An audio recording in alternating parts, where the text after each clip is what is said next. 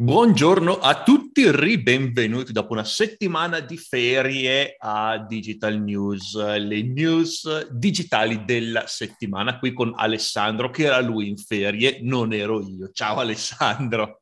Ciao Stefano, sono rientrato e a sto giro settimana scorsa mancavo io. Esatto, io, io sono sempre quello che lavora, Alessandro è quello che un pochino lavora, lavora di meno. Esatto, invertite la frase. Buona Alessandro, dai che sei, sei bello fresco, sei bello carico, cosa mi dici di questa settimana o di queste due settimane? Cosa hai, le news di uno o di due settimane da dire? Allora, volevo farle di due, però lo... temevo venisse due ore di podcast e comunque, dato che comunque le news per definizione sono cose recenti, ho comunque preferito filtrare solo l'ultima settimana che comunque qualcosa c'è e quindi ho filtrato lì, perché volevo evitare di farti parlare per due ore, Stefano. Prometto che, che non parlo per due ore. Vai.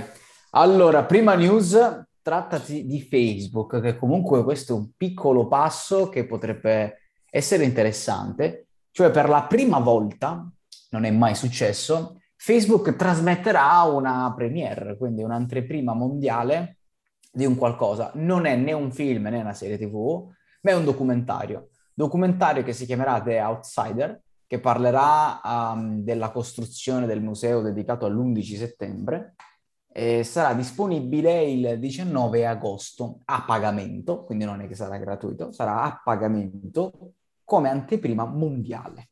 E questa è una cosa, diciamo, non ti dico strana, però non è mai successo, è di sicuro un po' atipica. Oddio, lo dico io strano allora.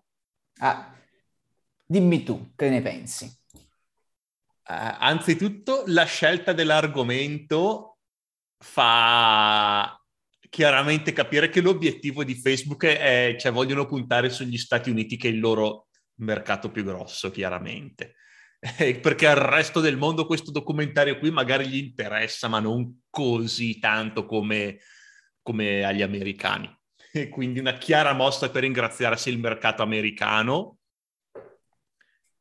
E io la butto lì, può essere anche una mossa, diciamo, politica, visto che è un argomento abbastanza politicizzato, anche quello dell'undici settembre, può essere che vogliono iniziare a ingraziarsi con questo documentario un po' di simpatie politiche, che al momento, al momento non ne hanno nessuna. Eh, non io la butto lì. Può essere. Costerà tre dollari e novantanove, quattro euro, quattro dollari, è possibile pagare e avere in anteprima mondiale. Certo, l'anteprima non dura tantissimo, eh? Cioè, al momento l'anteprima mondiale durerà, almeno per questo primo esperimento, fondamentalmente, poi non so se ce ne saranno altre da qui, da qui in poi, perché questa è la prima volta nella sua storia, dodici ore. Uno è possibile... Eh, prenotare questo biglietto e sarà in anteprima mondiale per dodici ore solo su Facebook e poi sarà un po' ovunque questo film documentaristico The Outsider. Mm. Ah ok, quindi non è... Ah ok, ho, ho un attimo, ho un attimino perso questo punto qui perché ero già partito che fac... avessero fatto come Netflix, cioè fatto... Cioè, che era ah, l'esclusiva? Eh, esatto, no, no, non è, non è per sempre. No, no, no, è un'anteprima mondiale, una premiere. Ah, ok, sì, l'avevi anche detto, ma mi sono un attimino perso questo pezzo, sono partito subito in quarta con il con, con l'esclusiva. Ok, allora basta, non, tutto quello che ho detto non, non ha più senso, però sicuramente quello che ha senso è quello del mercato americano, quello politico no, perché visto che è un'anteprima per dodici ore hanno scelto magari qualcosa che tirasse di più sul mercato americano ed è un argomento l'undici settembre che tira sempre là alla fine, continuano a parlarne ancora adesso.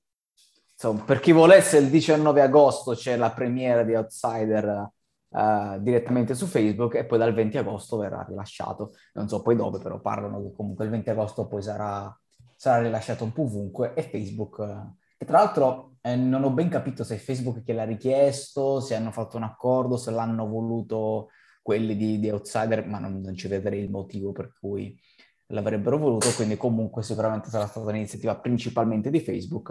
Fatto sta che questo è un piccolo passettino nella storia di Facebook totalmente atipica secondo me e quindi vedremo un po' anche quali saranno i risultati di sta roba eh, e se si evolverà in qualcosa, perché ad oggi Facebook non è manco mai stato in questo tipo di intrattenimento, perché loro sono molto social, molto ti rubano l'attenzione eccetera, però fondamentalmente anche il Netflix sta nel mondo dell'intrattenimento che deve cercarti di rubare l'attenzione, che dopo che ti guardi una puntata di una serie tivù ti fa partire subito in automatico la seconda senza che manco puoi dire basta, e quindi mh, possibilmente non lo so se Facebook vuole entrare dentro questo mondo oppure no, non lo so, ecco, questa è una piccolissima cosa che mai mi sarei aspettato quando ho visto le parole premiere, film, documentario, anteprima, Facebook, tutte queste parole assieme non me le sarei mai immaginate. Sì, è una mossa che anch'io, bah, non, non so, perché l'idea, cioè come concetto proprio di, di business, quando hai, hai già un'azienda consolidata come è Facebook, dovresti, se vuoi espanderti, dovresti basarti sui tuoi punti di forza e usare quelli per entrare in un mercato con già un'elevata concorrenza. Quindi, e, e questo Facebook, cioè da quanto mi racconti, con questo non lo sta facendo. Perché Facebook cos'ha di forte? La parte social. È il social più grande al mondo. E quindi dovrebbe, se vuole entrare nel video, documentario, cose così, dovrebbe fare qualcosa che sia integrato con la sua piattaforma social e in, in questo modo ha un vantaggio competitivo rispetto agli altri concorrenti che tutti gli altri concorrenti non possono copiare. E, e allora sì che ha senso e... e dai qualcosa di diverso e puoi crescere, però una piattaforma, in sostanza una piattaforma di streaming appiccicata dentro a Facebook è solo una piattaforma di streaming come Netflix, come Amazon, come come Hulu, tutte queste qui, e quindi cioè, non, da quello che mi dici, da come me l'hai raccontata, non vedo nessun vantaggio competitivo per Facebook a fare questa cosa qui.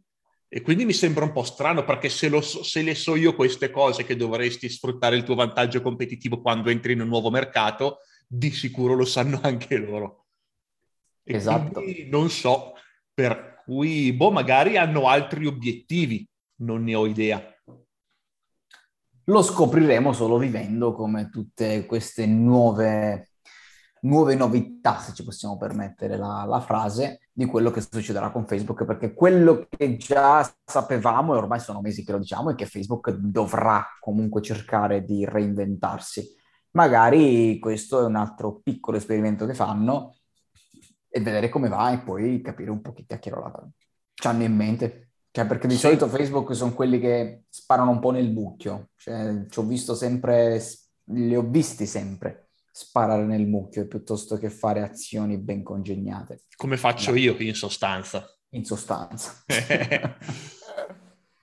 sono, sì, sono contento che anche una delle aziende più grandi al mondo faccia, cioè, abbia lo stesso stile che ho io di, di macinare nuove idee, quindi sparare nel mucchio. Come dicono in America, lanciare spaghetti sul muro e vedere cosa si appiccica. Ecco, potreste fare un meeting te, Mark Zuckerberg. Sì, sì. Proprio tra, tra pari, meeting esatto. tra pari. Tutti allo stesso piano, stesso tavolo. Esatto. Allora, seconda news invece, si parla della tua amatissima Europa, perché wow. in pratica è uscita la notizia. Io sono cittadino europeo. Fiero. Sei molto fiero.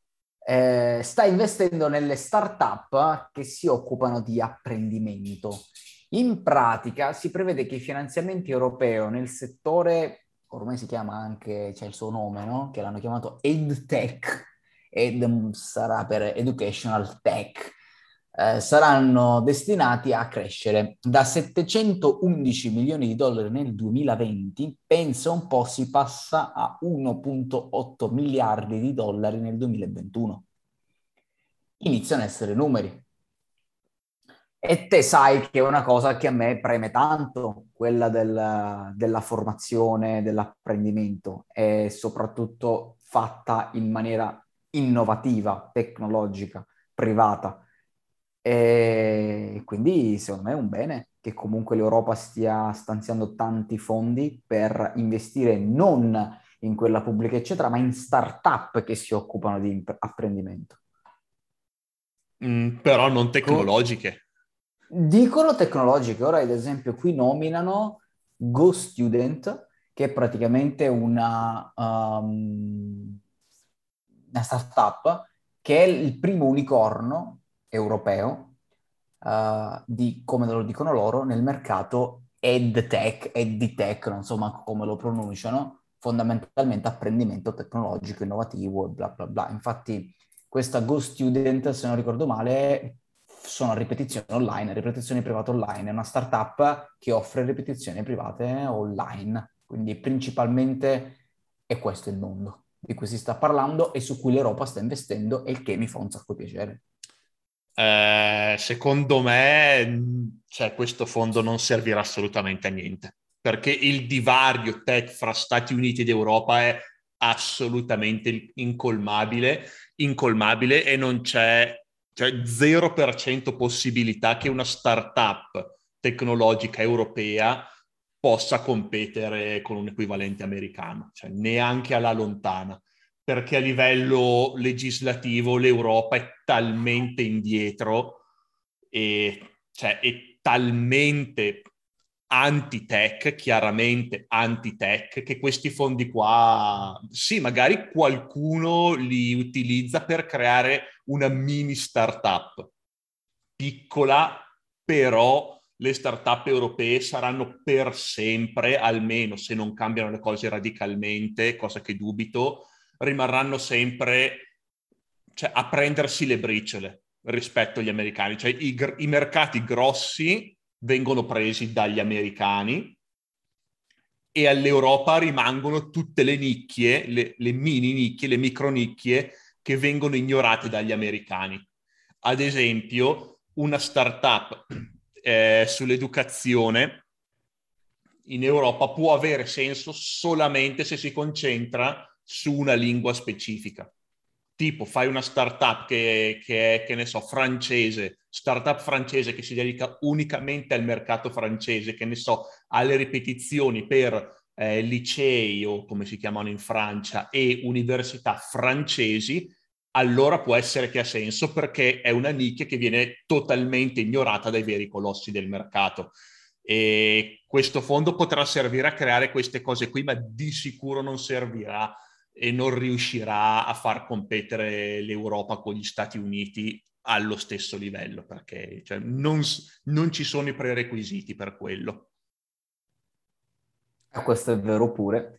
Eh, vedremo che succede. Comunque un passo in più, Stefano. Cioè, da, dal zero a dare comunque quasi due miliardi di dollari delle startup che si occupano di apprendimento digitale, tech e quant'altro, te lo sai che è un tema che mi, mi sta molto a cuore. E comunque già qualcosa, cioè ad esempio GoStudent, che è questo primo unicorno europeo dell'apprendimento tecnologico, quindi valutato più di un miliardo di dollari, di euro, vabbè, ehm, cioè è figo, cioè se tu vai sul sito è figo, un portale per trovare il tuo insegnante che ti faccia ripetizione online, è, è figo, quindi fondamentalmente di sicuro un passo in più. Magari questo GoStudent, che vedo dalle lingue fondamentalmente è europeo, cioè una cosa europea, ha la lingua in italiano, quindi insegnanti italiani, tedeschi, francesi, inglesi, uh, questa cosa è l'Austria mi pare, l'Olanda, insomma roba, roba nostrana fondamentalmente, è comunque un passo in più. Magari non competerà con il colossone che arriva dagli Stati Uniti che poi ti divora tutto,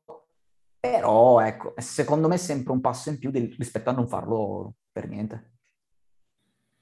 Uh, sì, questo è vero. Uh, segnali molto contraddittori dall'Europa, che, che diciamo è, è il marchio di fabbrica proprio del, dell'Europa stessa, però è meglio di niente. Uh, purtroppo appunto non potranno mai competere queste startup che nascono con gli americani, e quello che mi preoccupa è che magari una, un colosso americano vede una, una startup che ha successo in Europa e dice aspetta che li copiamo o li compriamo.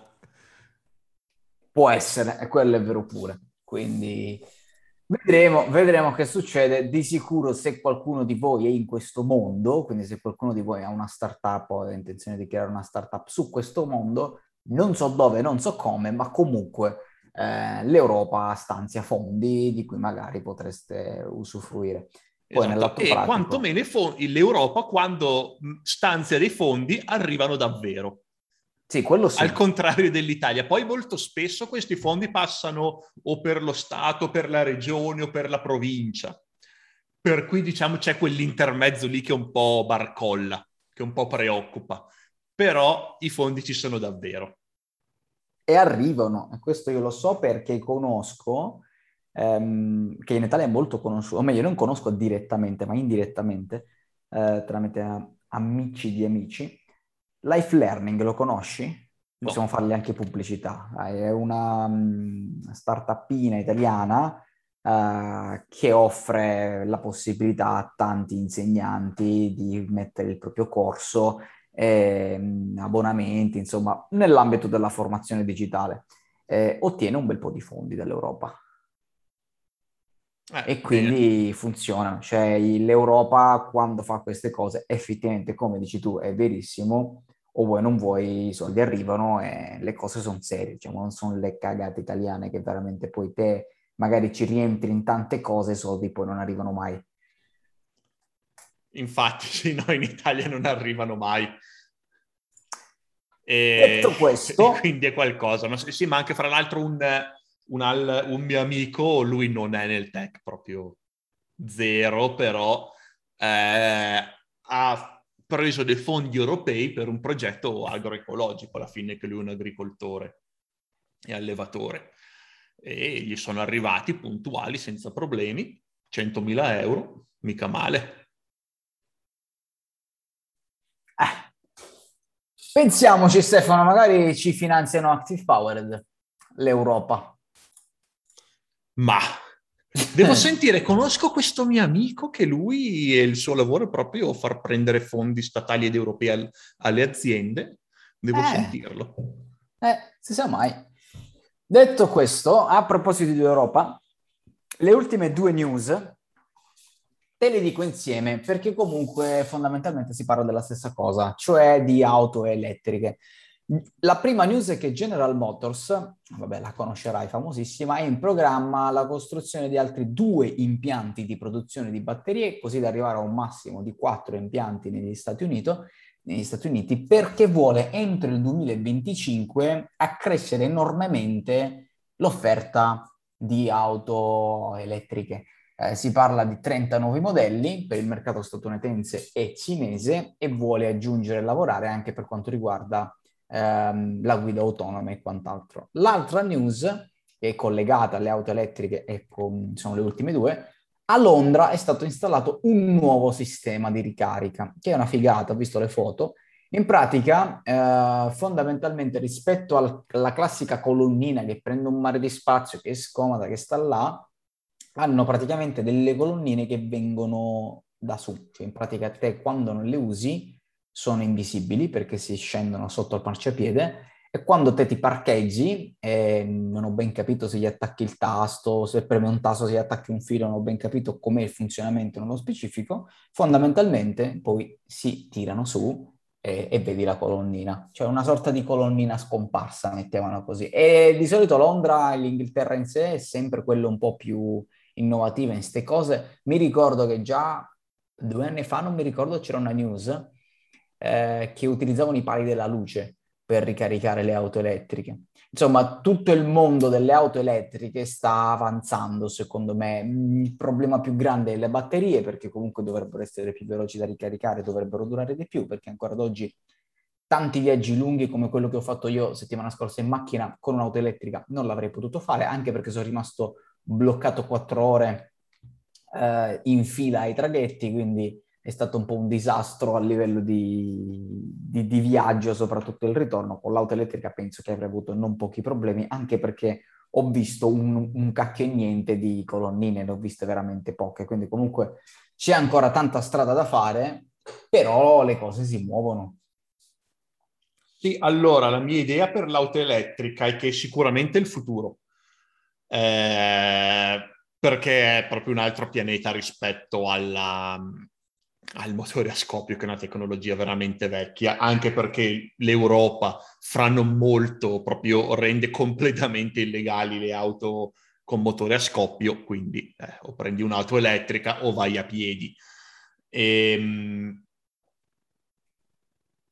c'è già un'infrastruttura che distribuisce elettricità, basta mettere le colonnine che rispetto al costo di, di creare un'infrastruttura da zero è una puttanata, mettere quattro, cioè quattro colonnine, mettere tante colonnine, una per ogni auto.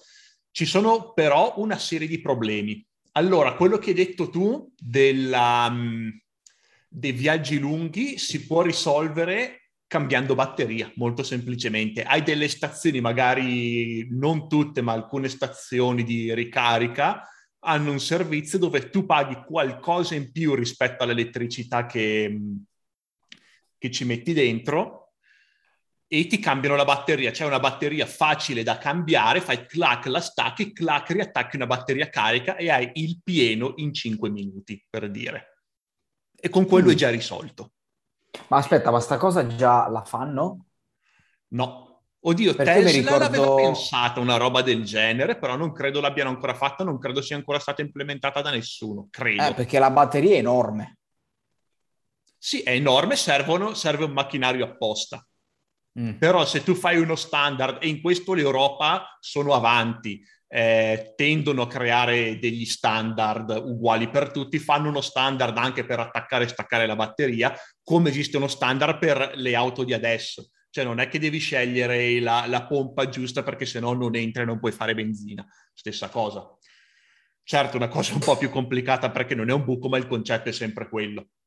Quindi crei uno standard per quello e rendi tutte le batterie staccabili e riattaccabili con un, con un macchinario apposta. In cinque minuti ti staccano la batteria vuota, ti attaccano la batteria piena, tu paghi, non lo so, cinquanta euro che è il costo alla fine di un pieno e vai.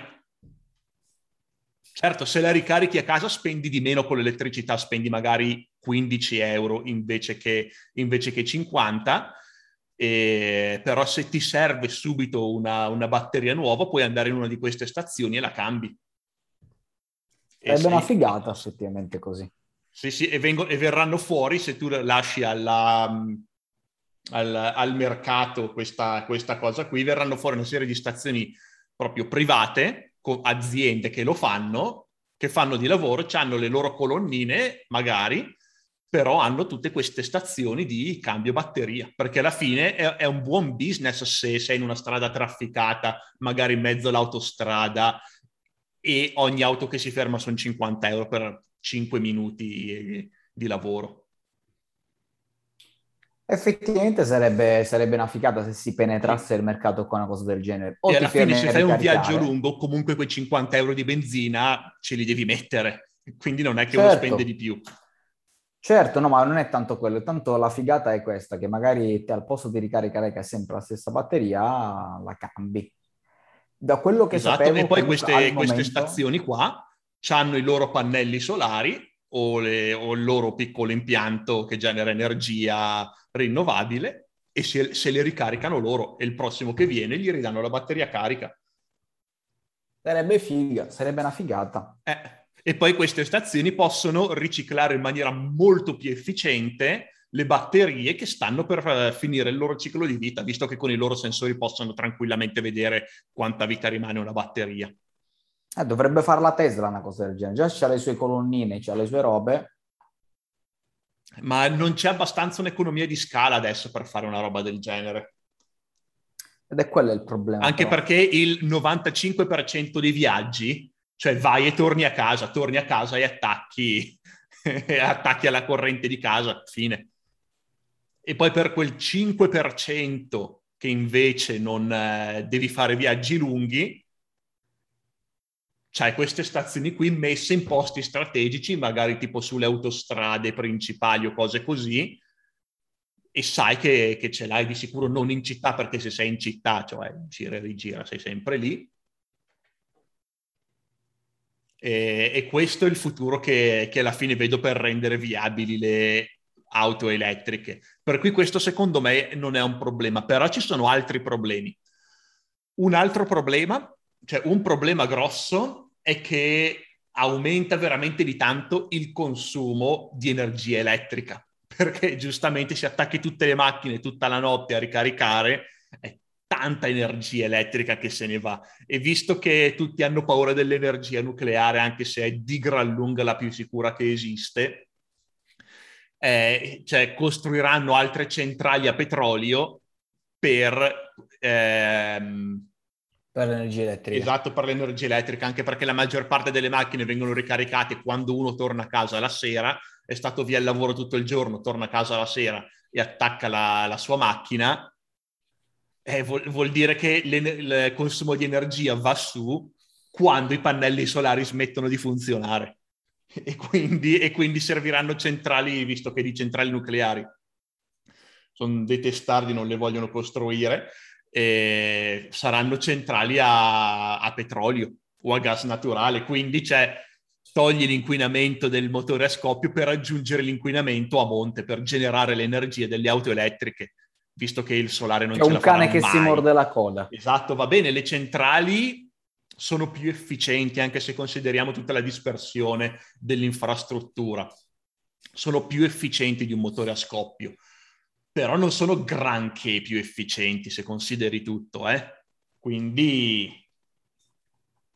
cioè, se costruissero delle centrali nu- nucleari per coprire il fabbisogno energetico saremmo a bolla su questo, ma visto che non lo faranno mai, visto che al legislatore interessa più la poltrona ed evitare controversie che il, il bene del, di tutti, eh, non lo faranno e quindi ci saranno più centrali a, a petrolio per soppiantare a questo fabbisogno e quindi il beneficio ecologico è limitato.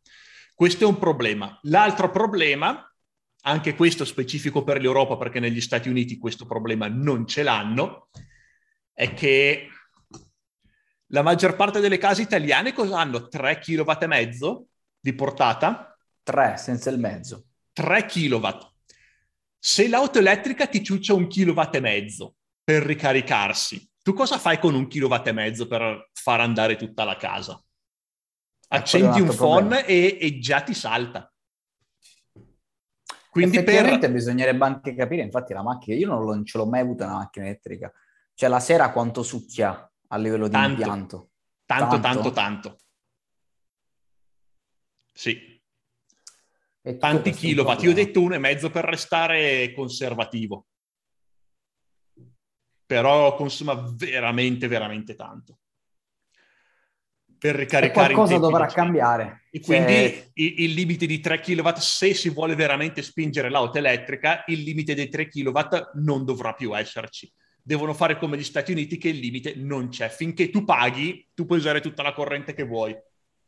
Certo, vabbè, hai una... come si chiama? Hai un salvavita a cento ampere. Quindi il tuo limite sono cento ampere che puoi tirare dal muro.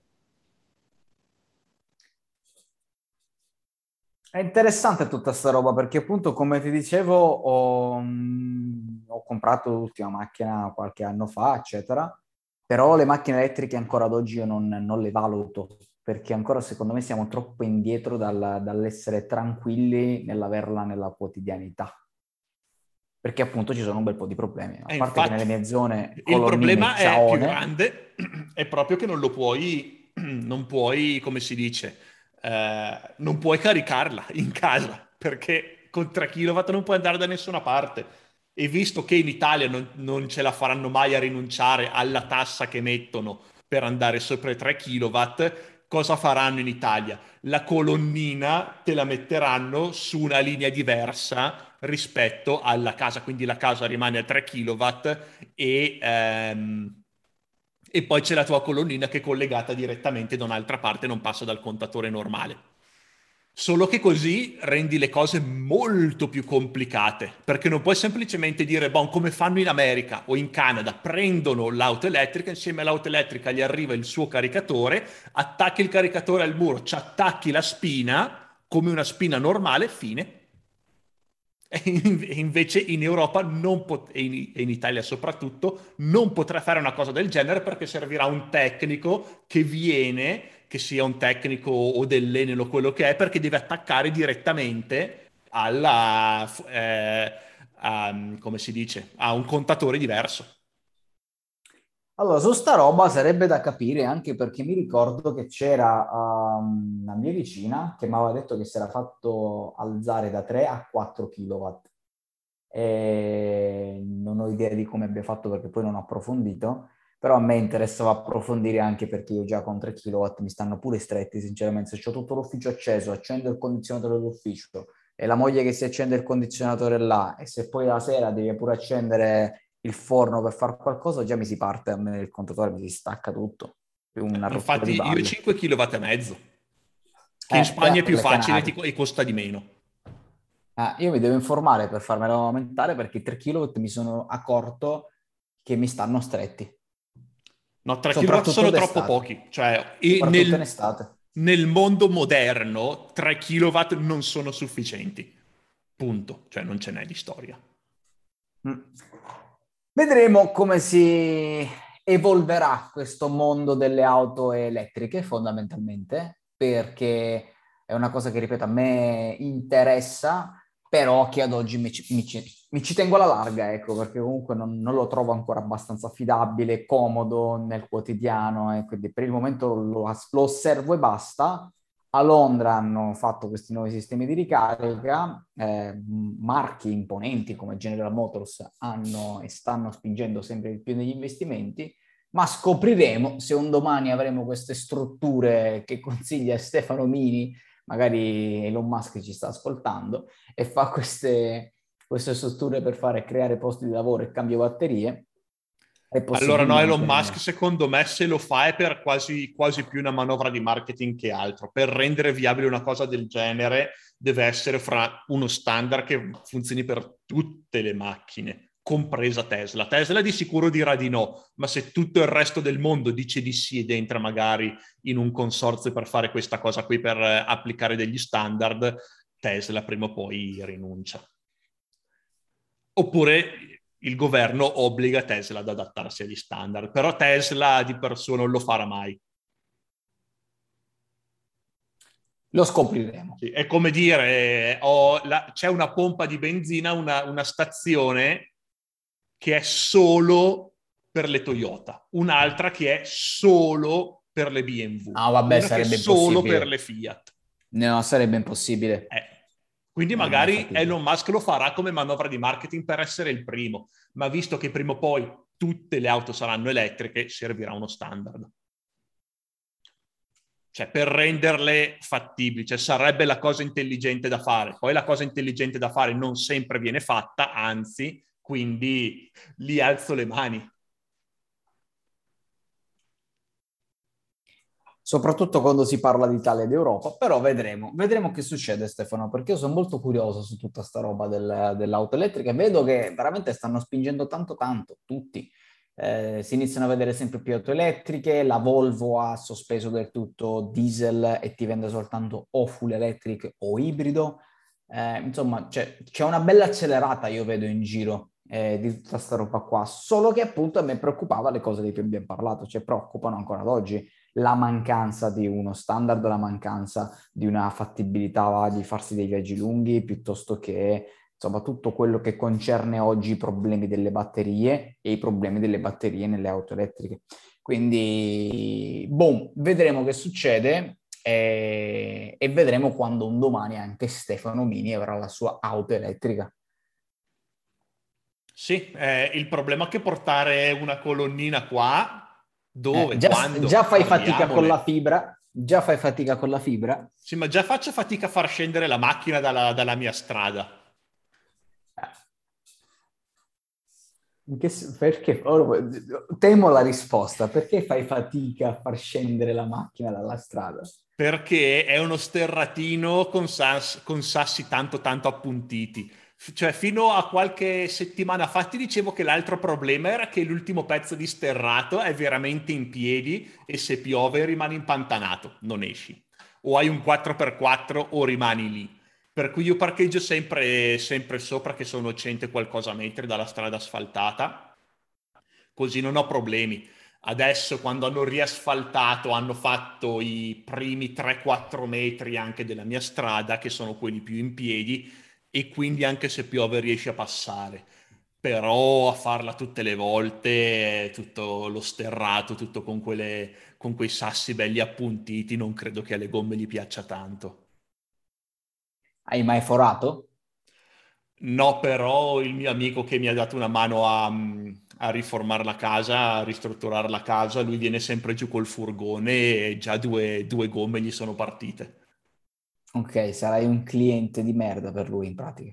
Sono il suo miglior cliente. Ah, perché pure. Non rompo le balle. Ah, allora sì, allora ci sta.